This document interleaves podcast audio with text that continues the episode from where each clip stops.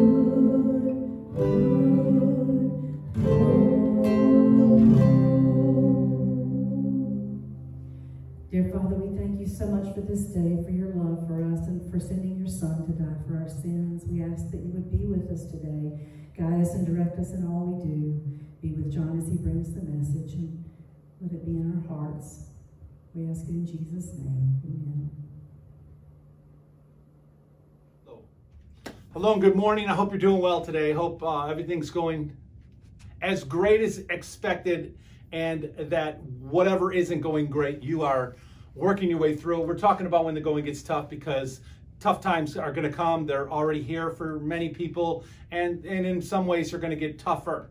A lot going on in the world right now. Please stay safe.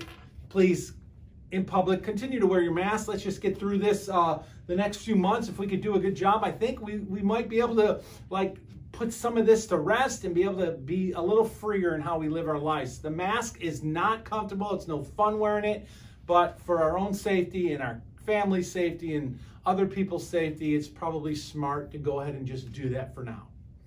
Okay when the going gets tough, that's what we're talking about. And tough times are, are coming and they're they're right around the corner and they're right here among us and we're facing them.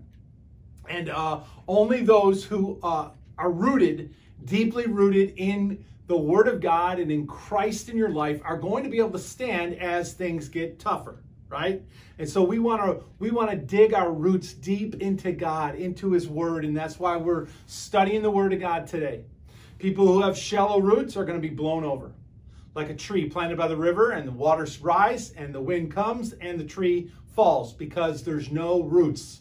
When you build your life on God, when you build your life on the Word of God and on Christ, and He is the very core, the very center of your life, you are building your life on a rock that is immovable, it's unshakable, and you will stand. You might, you might shake, you might you might bend, you might lose a couple limbs along the way, but you will be fine. You will stand strong and firm on a solid rock that is Christ. So keep on growing, keep on building, keep on letting the Word of God come into your life and meditate on it, think about it, and let it stir in you, let it guide your steps and direct your paths. When the going gets tough, and this series is a springboard from James, James chapter 1, where James says, and again, I, I know I've said this every sermon because it's a springboard into the next uh, person that we want to look at, but we want to keep this in mind that when the going gets tough, God is up to something big. He's up to something great that He can only do when adversity comes. And in the midst of the adversity, what happens is you begin to realize what you're made out of. That's the cool thing. Adversity not only pushes us past our limits, but it also reveals where our limit is. And it allows us to understand that we need to be able to, to go further, to go deeper, to, to be stronger. And so James says, consider it pure joy whenever trials come. They're going to come. Face them head on. Do it with joy in your heart. Anticipate God's up to something great. And then just expect it. Expect something awesome to happen in the midst of the trial. Something good is going to come out of this if I keep my head on straight and consider it pure joy and just keep my attitude on God. What are you doing? Show me what you're doing and help me be a part of a great outcome here's what's happening. Trials are going to produce right here produces perseverance which is going to lead us to completion it's going to lead us to maturity and it's going to lead us to not, lacking in anything. And so we're going to become stronger and stronger. And so so that's our springboard. And today moses we're going to look at the life of moses because we want to look at different bible characters and how they handled tragedy and how they handled calamity and how they handled things that went on in their life that we deal with. And and, and Moses, what we're going to find out is Moses pressed on. Now, there's a lot about the life of Moses. There's there's lots from the book of Exodus to the book of Deuteronomy. There's a bunch of information, lots of chapters and verses about the life of Moses. He lived a long time. And so there's quite a bit of scripture about his life. We cannot do it all today, but we're going to just hit the highlights of Moses' life. I hope I can share it with you quickly and then talk about some really important key factors for our own lives from the life of Moses. And so we're going to use uh, Hebrews chapter 11, which is in the New Testament, a passage that the Hebrew writer writes about about Moses, but the whole chapter 11 is about it's a hall of faith chapter about great people in the past and how they conquered and how they had victory and how they they they stayed faithful in the midst of great trials. And so really the whole book of Hebrews would be a great book, especially chapter 11 to kind of look at to see how great people uh, fight through uh, hard times. Well, Moses is written about in this book of uh, Hebrews, chapter 11, and here's what it says it says, By faith, Moses' parents hid him for three months after he was born because they saw he was no ordinary child and they were not afraid of the king's edict. That's cool. His parents, full of courage and brave, hide Moses because the king of Egypt was fearful that someone great was born and he wanted everyone dead, all the boys dead at, at that at that early age. And so they weren't afraid of that and they they kept him alive. By faith, verse 24, Moses, when he had grown up, he refused to be known. So he grows up in the in the in Pharaoh's and in the Egyptian uh, leadership kingdom. He, he's growing up in the palace as a child of Pharaoh, even though he's an Egyptian, or he's a, he's a Hebrew child. He's a child of Israel, child of Abraham. And uh, he refused to be known as the son of Pharaoh's daughter. He chose to be mistreated along with the people of God rather than to enjoy the fleeting pleasures of sin. He regarded disgrace for the sake of Christ as of greater value than the treasures of Egypt because he was looking ahead to his reward. And by faith, he left Egypt, not fearing the king's anger. He persevered because he saw him who is invisible. He saw God. And by faith, he kept the Passover and the application of blood so that the destroyer of the firstborn would not touch the firstborn of Israel. And by faith, the people passed through the Red Sea as on dry land, but when the Egyptians tried to do so, they were drowned. Now, this passage in Hebrews 11, these few verses, is definitely putting the life of Moses in a nutshell. This is a very nutshell version because Moses lived to be 120 years old. 120 years old. And so Moses is one of those people that throughout the scriptures we hear a lot about. His accomplishments and his leadership adventures are plentiful and they're huge and they keep coming up throughout the Word of God. Charlton Heston, or Carlton Heston, uh, and the movie uh, about Moses, for most of us growing up, painted a, a, a great picture of the life of Moses when we saw that on the TV screen and the things that Moses did. We won't talk about the accuracy of the movie as much, but we will say at least it painted a picture of the greatness of Moses. And biblical history, biblical history highlights Moses more than anyone else in the scriptures, just about everyone else. Moses' life can be broken up into three 40 year periods 40 years, 40 years, 40 years. He lived to be about 120 years old and then he died. Moses comes onto the scene in a desperate, slave ridden Egypt. Moses' people, Israel, the Hebrew children, children of Abraham, are slave to the Egyptians for 400 years. And Moses comes onto the scene near the end of that 400 years. The Israelites, they trace back to Abraham and to Sarah and, and their son, Isaac. Isaac had two sons. One's name was Esau, the other's name was Jacob. Esau was the older boy, and he sold his birthright, remember, to his brother Jacob for a bowl of soup because he thought he was going to die. He came in from the wilderness, he was famished, and he sold out his birthright for a bowl of soup. That's not too smart.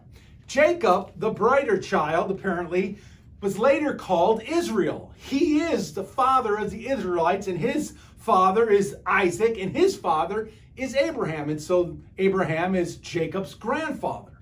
This is a family thing. Jacob received the blessing. Jacob had two wives. One's name was Leah, and the other's name was Rachel. The Levites, the Levite tribe, came through Jacob and Leah. His wife Leah birthed the Levite tribe through him. Remember, the 12 tribes came through mostly Leah and partly Rachel. Moses is a child of a Levite named Amram. Amram is Moses' father, and Moses or Amram is in line with Jacob and Leah, who is in line with Isaac, who is in line with father Abraham. Many had many sons, and and Moses comes later, and he is one of those sons. Abraham is from the land of Ur, Ur of the Chaldeans, in the land of Babylon. There's Ur. This is Babylon. Here's Chaldea.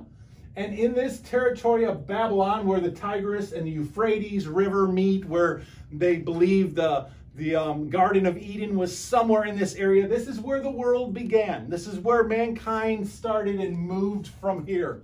There's Canaan, where Abraham was told to go.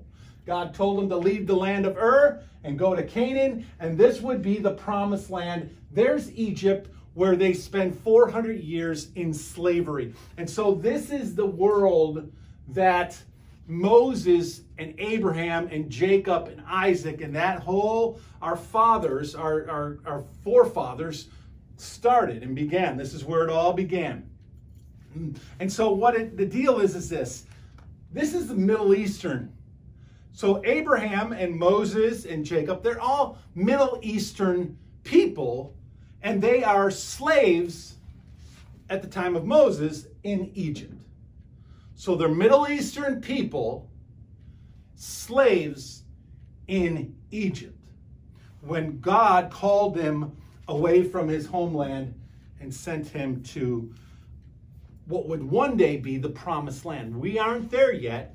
Abraham gets to see the land, but then they're in the, they're in slavery, and, and God is going to use Moses to lead them to the promised land and they're going to take over the promised land. Well, Moses' parents are Jochebed, his mom, and Amram, his dad, who's the Levite. His siblings, he has two uh, siblings. They are uh, Miriam and Aaron. Uh, both of them are older than Moses. He is the younger of, uh, he is the youngest of the three children. His wife later on in life becomes Zipporah. Her name is Zipporah. And his kids with Zipporah are Eleazar and Gershom. And so Moses has two kids that we're aware of. And so here's the deal Moses, Moses' parents, sorry, Moses was born in Egypt. He came to life, he came to birth in Egypt while they were in slavery. And Moses dies on Mount Nebo Remember, God buried him in the plains of Moab, overlooking the promised land. Moses never got to enter into the promised land, he only saw it from a distance. And this is straight across from Jericho, which would be the first city that Joshua would lead the troops into battle to begin the conquest. And uh, Jericho would be that first city. So there are approximately 500. I know this is a lot of information. Um, I'm just trying to give you the highlights of the life of Moses really quickly uh, without a lot of detail, just enough detail to kind of get a picture of what is happening in his life. But there's approximately 550 years between Abraham, Father Abraham, and the birth and Moses' life. Well, 550 years. And 400 of those years, Abraham's descendants, the Hebrew children, are in bondage and slaves in Egypt. So Mo, Moses' uh, final words from Mount Nebo are found in Deuteronomy chapter 33, verse 29. Moses' final words in the scripture that we're aware of are these Blessed are you, O Israel. Who is like you? A people saved by the Lord. He is your shield and helper and your glorious sword. Your enemies will cower before you, and you will trample down their high places. And so, as he's looking over this land, knowing that Joshua is going to lead the troops and take over the land and, and, and, and rule the promised land one day in years to come, he knows that he will not be there. His big accomplishments, the life of Moses, are these. He returns to Egypt to rescue the Hebrew children. Remember that. They're in bondage. He leads the people out of Egypt to the promised land. He is given the Ten Commandments. He gives us the first five books of the Old Testament, which are called the, the books of law or the Pentateuch.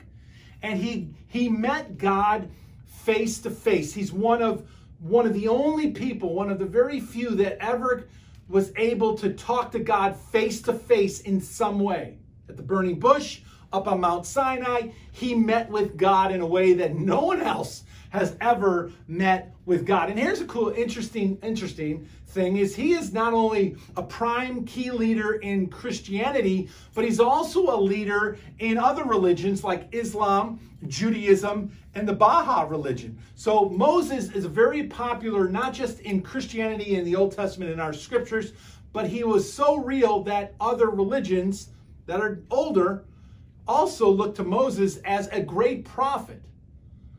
Not as much as we would consider him to be, but they look to him as a great teacher and a great prophet. His challenge personally, he had some challenges. He had a lack of confidence in his ability. He was impatient at times, and he had some anger issues. When he did some things, he reacted in a very angry, angry way. As a leader, there were grumblings. He, would, he, he, he struggled with helping the people stay focused on the promised land.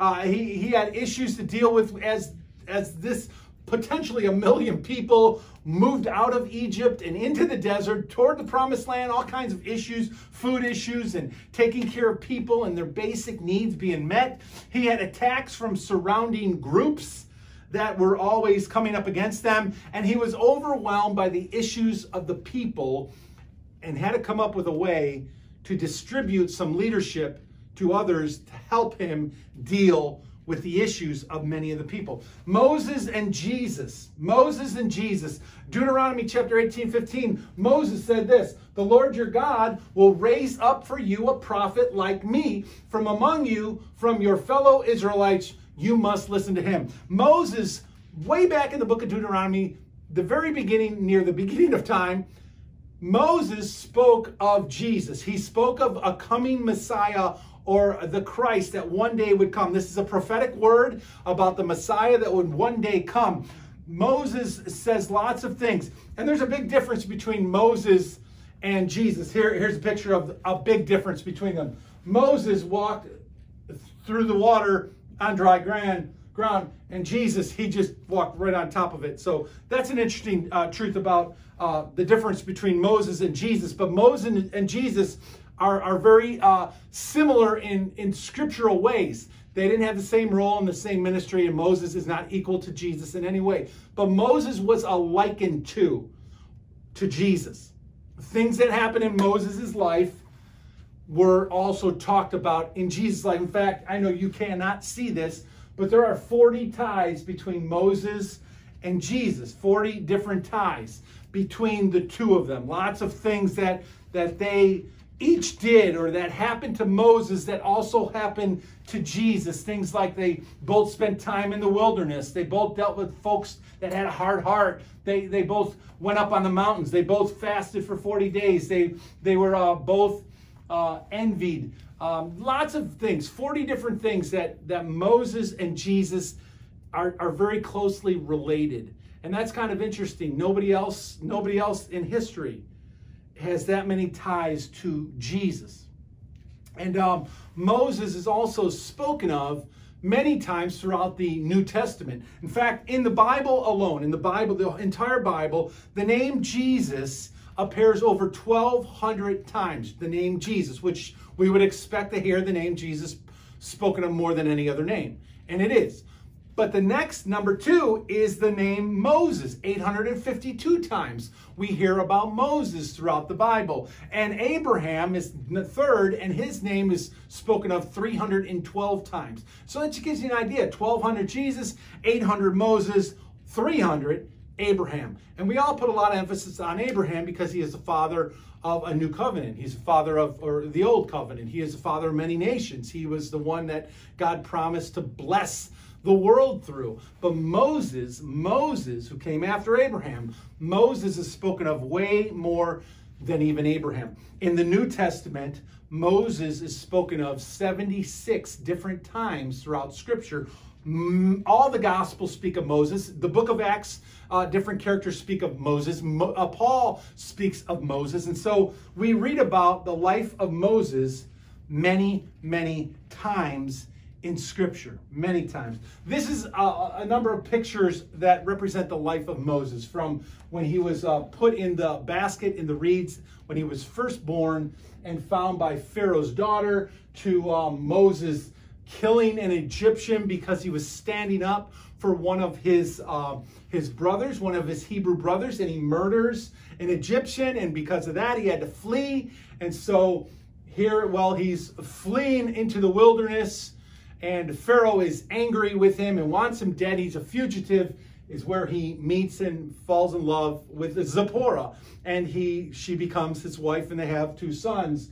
Then Moses, we see Moses and the burning bush when he he speaks with God for the first time, and God tells him he's going to go back where he's a wanted man to lead the people out of slavery. And so we have then Moses going back and the 10 plagues that God did through Moses. We have the Passover and the blood on the doorposts. That was the final act of God to get them out of there. We have the parting of the sea. We have them now on the other side of the sea uh, being led by the cloud of fire and, um, and a cloud, uh, cloud during the day and a cloud of fire at night. We have Moses uh, getting angry and smash, hitting the rock and bringing water out of it. We have the Ten Commandments, and then Moses smashing the Ten Commandments because when he came down, they had made a golden image, a golden calf, and Moses was angry. He smashes the Ten Commandment tablets.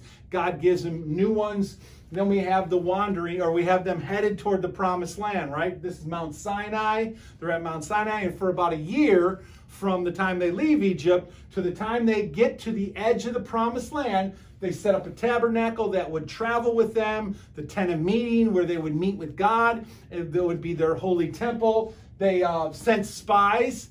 After, you know, when they get to the promised land, Moses sends spies into the land, and, then, and they come back. And remember, uh, Two of them have a good report, and the rest have a negative report about the people. They're too big. We can't do this. It's impossible.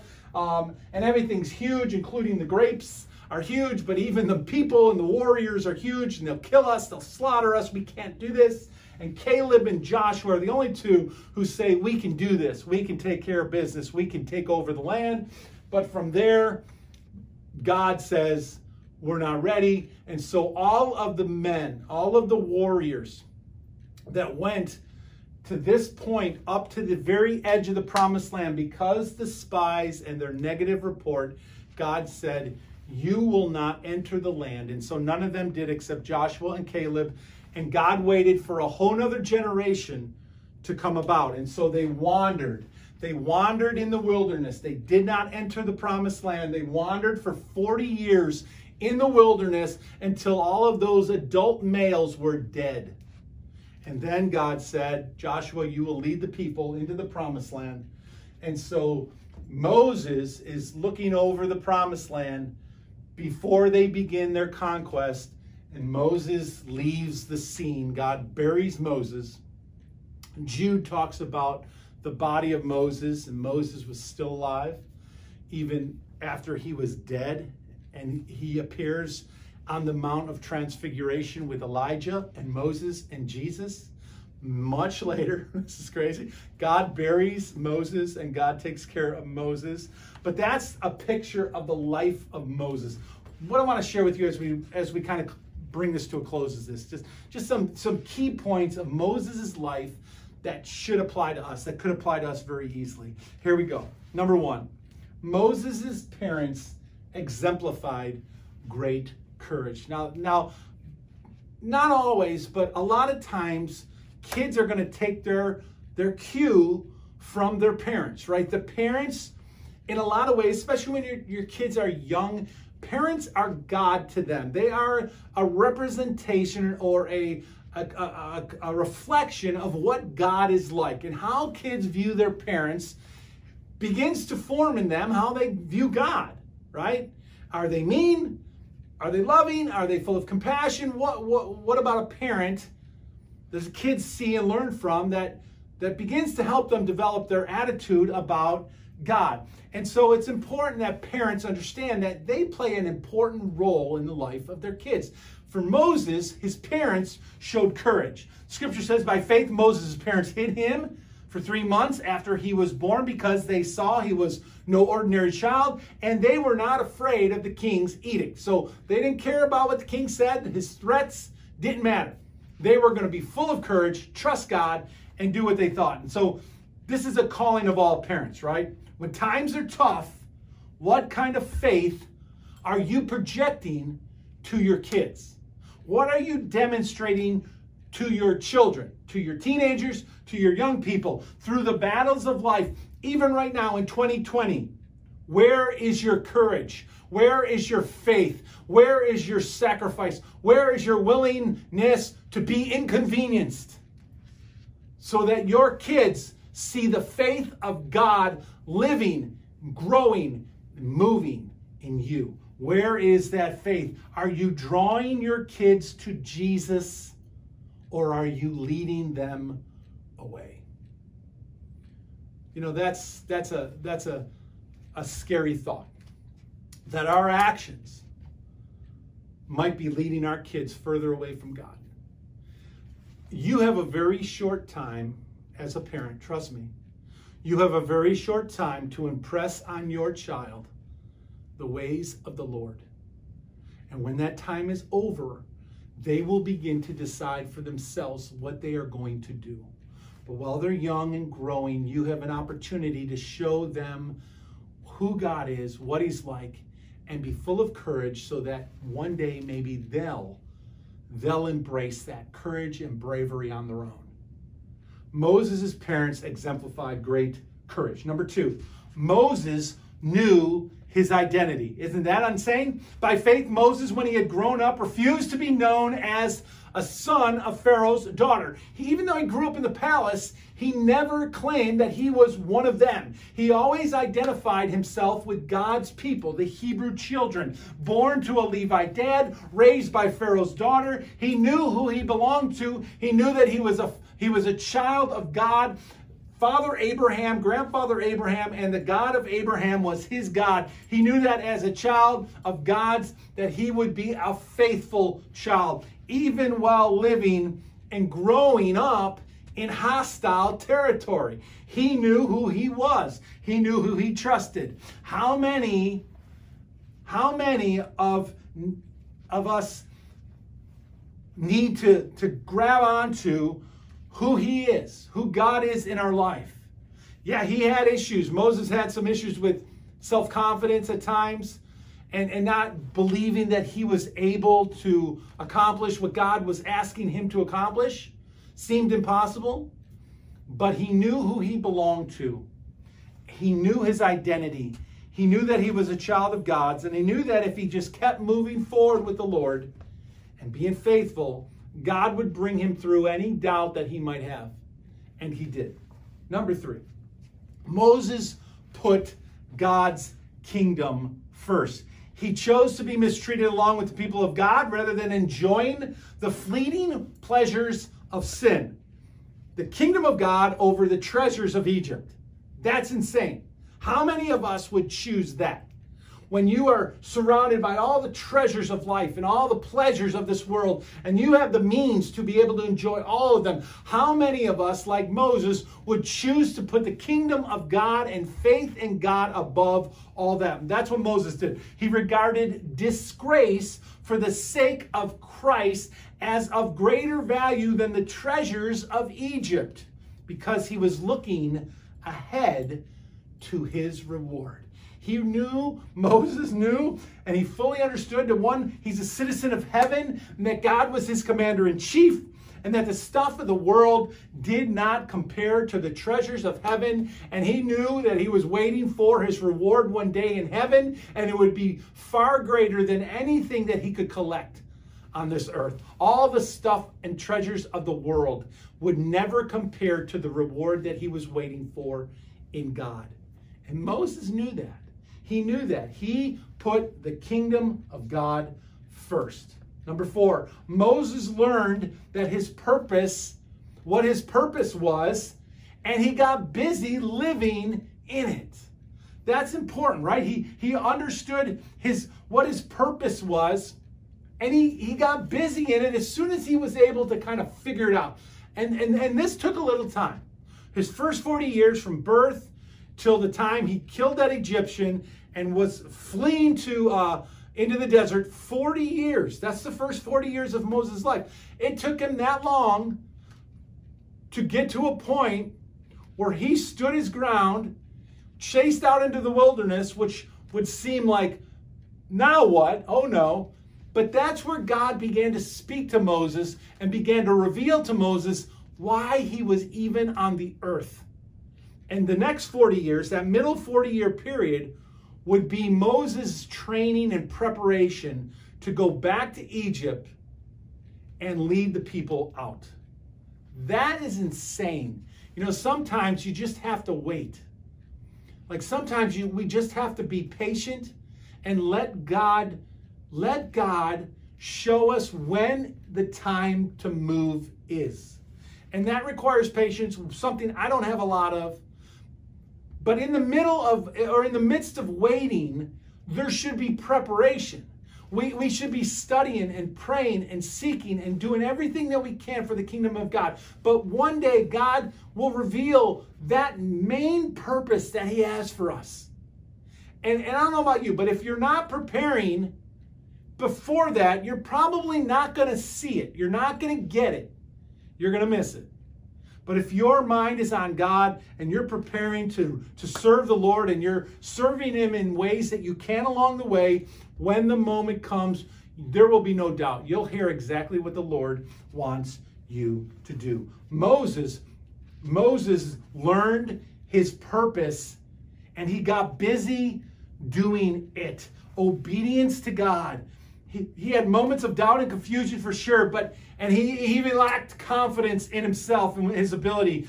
But fear, his fear was overcome, his focus was regained, and the mission was completed. Somebody, um, and the mission was completed. How awesome is that? Number five, Moses.